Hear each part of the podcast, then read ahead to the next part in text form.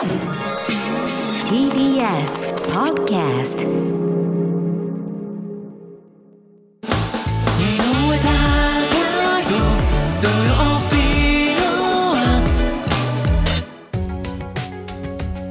車椅子ラグビー日本代表の池崎選手がパラスポーツの魅力を発信する池崎大輔パラスポーツのあ今週は車椅子ラグビー日本代表の次世代のエース。橋本勝也選手がゲストです。小沢光輝アナウンサーが話を伺いました。ではどうぞ。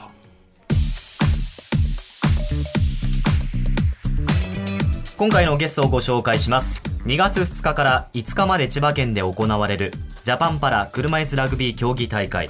こちらが開催中ということで先週に引き続き車椅子ラグビーに携わる方をお呼びしました。車椅子ラグビー日本代表橋本勝也選手です。よろしくお願いいたします。よろしくお願いいたします。橋本選手のプロフィールから簡単にご紹介します。2002年5月9日生まれ福島県のご出身現在20歳です。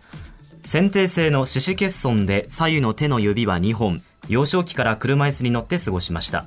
14歳になるまでスポーツ経験はほとんどありませんでしたが主治医の勧めで車椅子バスケットボールを始めるとその半年後車椅子ラグビーのタックルに魅せられ転校を決意。中学2年生から本格的に競技を始め競技歴わずか2年で日本代表強化指定選手に選出されました。同年日本代表メンバー入りするとチーム最年少16歳で臨んだ2018年の世界選手権では優勝も経験。東京2020パラリンピックでも代表メンバー入りし活躍されました。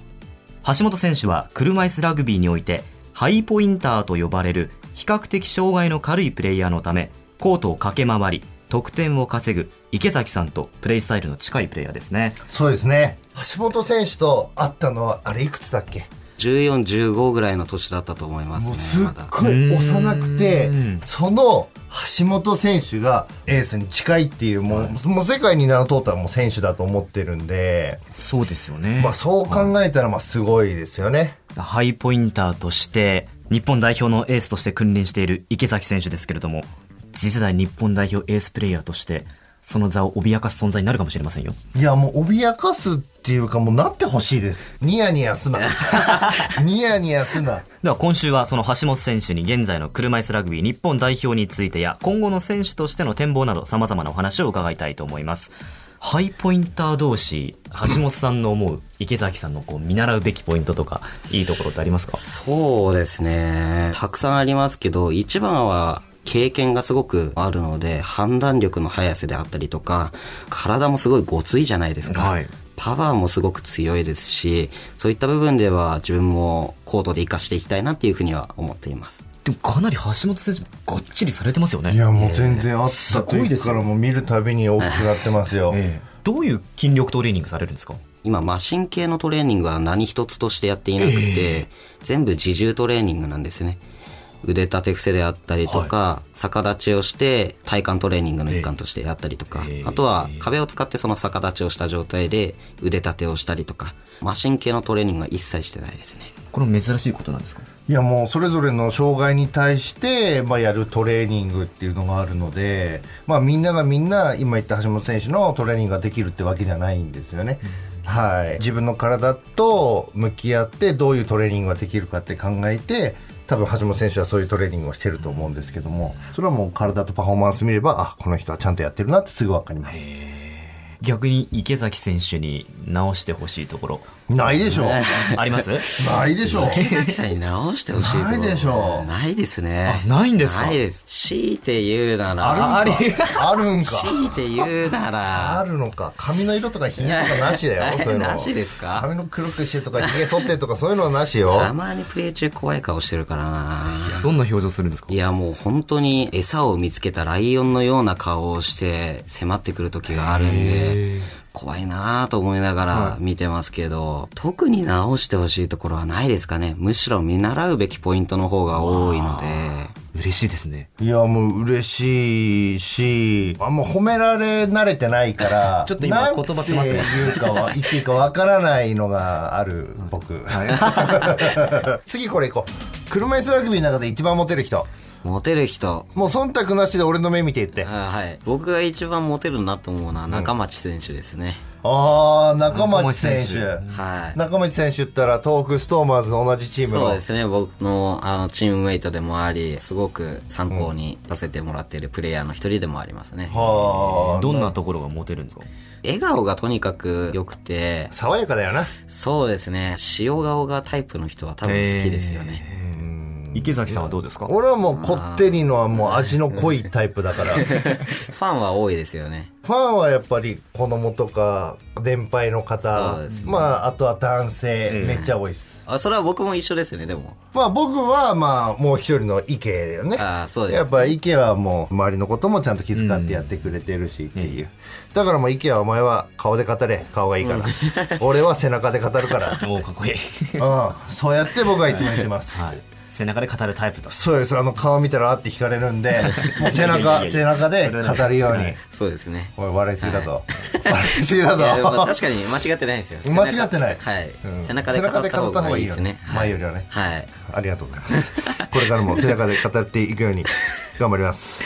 でそして2月2日にそのジャパンパラ大会が開かれるということでこの収録は大会前に収録してますけど日本代表としての課題はどうですか？以前まではやはりデータとして見たときにオフェンスの成功率がちょっと低いとか、ディフェンスのターンオーバーが取れる確率がちょっと低くなってるとか、そういったものがあったんですけれども、最近はそのどちらにも焦点を当てて合宿でトレーニングをしてきたことで、数値で見てもすごくオフェンスの成功率、ディフェンスでターンオーバーを取れる確率とかも上がってきているので、まだそこで満足をせずにもっともっと細かい部分を伸ばしていかないといけないなっていうふうに思っていますし、あとは気持ち的な問題だとは思うんですけれども、東京パラリンピックでも、世界選手権でもそうでしたけれども、準決勝の本当に大事な場面で負けてしまって3位決定戦に回って、どちらも銅メダルっていう、はい。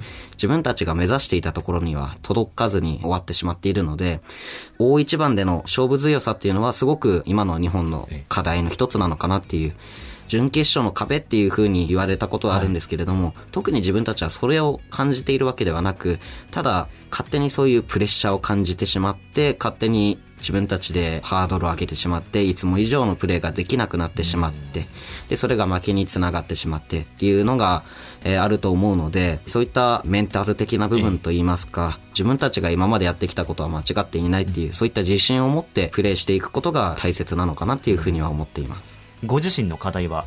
早急にもう本当に取り組まないといけないなと思っているのがパスの精度なので、レンジは結構自分としてはある方だとは思うんですけども、精度がやはりまだまだ低いので、そういった部分では地元の練習でトレーニングしているので、見せることができたらいいなっていうふうに思いますし、まああとは自分の持ち味としてプレーしている瞬発力であったりとか、そういったもので相手を抜き去るようなプレーができたらいいなっていうふうに思っています。最初に比べてあの本当代表に入ってからもう2018の世界選手権とか東京のパラもそうですけどいい経験もあれば悔しい経験もねいろいろ乗り越えてのええ。今だから、はい。もっともっと日本を引っ張っていけるプレイヤーになってほしいなっていうのもあるし、期待して早く楽させてほしいなと思いますね。って言っちゃいけないですよね。僕も頑張んなきゃいけない。ですね。突っ込んでよ。いつもならね、あー頑張ってくださいよとかっていつも突っ込むんですよ。突っ込んでよ。橋本選手二十歳。ああ論理的に喋る方ですね。そうですね。池崎選手と親子ぐらい離れてるってことですよね。うん。切磋琢磨してね いい関係性でした、ねで今ちょうどジャパンパラ車椅子ラグビー競技大会が開催中でして、はい今日本代表全勝中。えすごい。で本当今しがたアメリカに勝ちました、えーすごい57対46うんで今まさに今池崎さんがヒーローインタビュー受けてます。YouTube で今見られますので、はいはいはい。公式 YouTube で。で午後3時からはオーストラリア戦も控えております。ぜひ時間のある方応援していただければと思います。以上池崎大輔パラスポーツのあでした